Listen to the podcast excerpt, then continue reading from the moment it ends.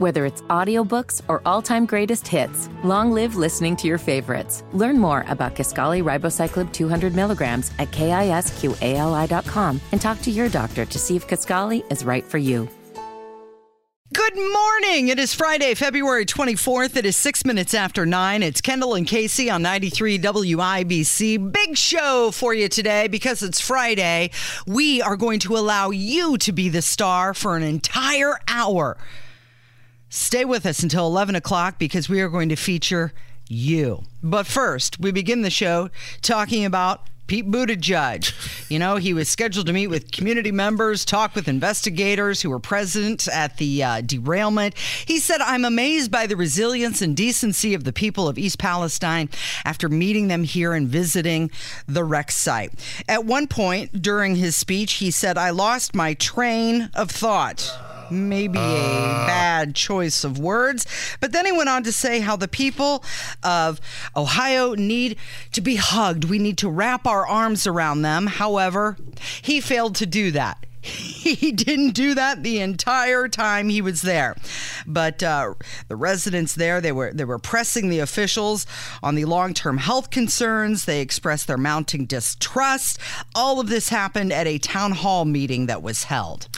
Okay, so this was a complete disaster by all measurable standards. You mentioned the gaff about lost my train of thought. That is probably going to uh, now he's Buttigieg, so the Democrats may actually cover for him, but that is probably going to hurt him for a very, very long time. I mean, it is it w- should be one of these things that lives in infamy of political gaffes. But again, he is a Democrat and he is a guy they like. So unlike Rick Perry, who forgot one of the agencies he was going to cut you know, the oops moment. I'm not sure it will hurt him as much as it hurt Rick Perry. But the, the I mean, the whole thing was a complete you know what show yesterday. Mm-hmm. And I want to play one specific piece of audio, Casey, mm-hmm. because this is. There are so many areas, so many ways we can and need to go with this because not only does it show how what, what just how poorly run the Biden administration and anything Pete Buttigieg touches is, but it shows how completely untransparent our government is. And when I'm talking about untransparent government, I'm not just talking about Biden. I'm talking about government at all levels. We all remember like the thing that I, that I went through with Holcomb's people where they wouldn't respond to emails about very basic questions. They wouldn't respond when you walk the questions over. And then when they finally do respond, it's well, it wouldn't serve Hoosiers well to mm-hmm. answer this question. I'm going through a thing in Brownsburg right now with it, just some unbelievable stuff. And we're going to talk about it Monday because it is so ridiculous about how they are deliberately just being deceptive in not giving information out about something that is very important to the community. So this this piece of audio is just everything that is happening in our government at all levels right now and it is Pete Buttigieg's press secretary. So Buttigieg mm-hmm. w- is walking. The press is hounding him. He's not answering any questions. The press, either it's either this press secretary or someone with Buttigieg, basically tells him, "Hey, duck in here. They can't really get you in here."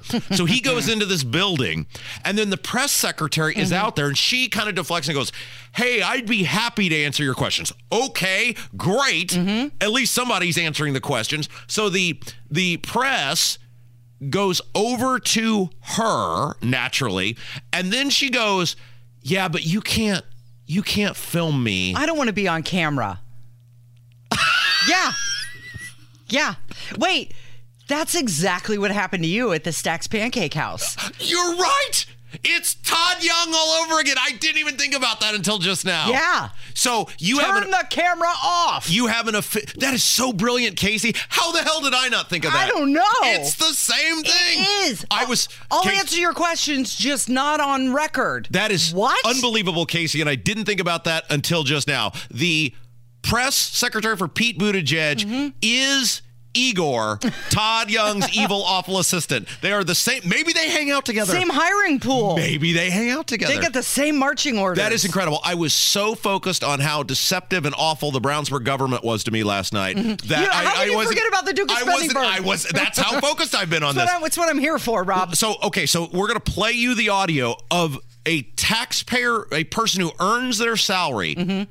From taxpayer money, mm-hmm. who works for an agency head in the federal government. She is the press secretary. Yes, her jo- her It is literal- her job yes, saying I to will work with the press to answer their questions. listen to this. I will talk to you, but not not if you're going to film me.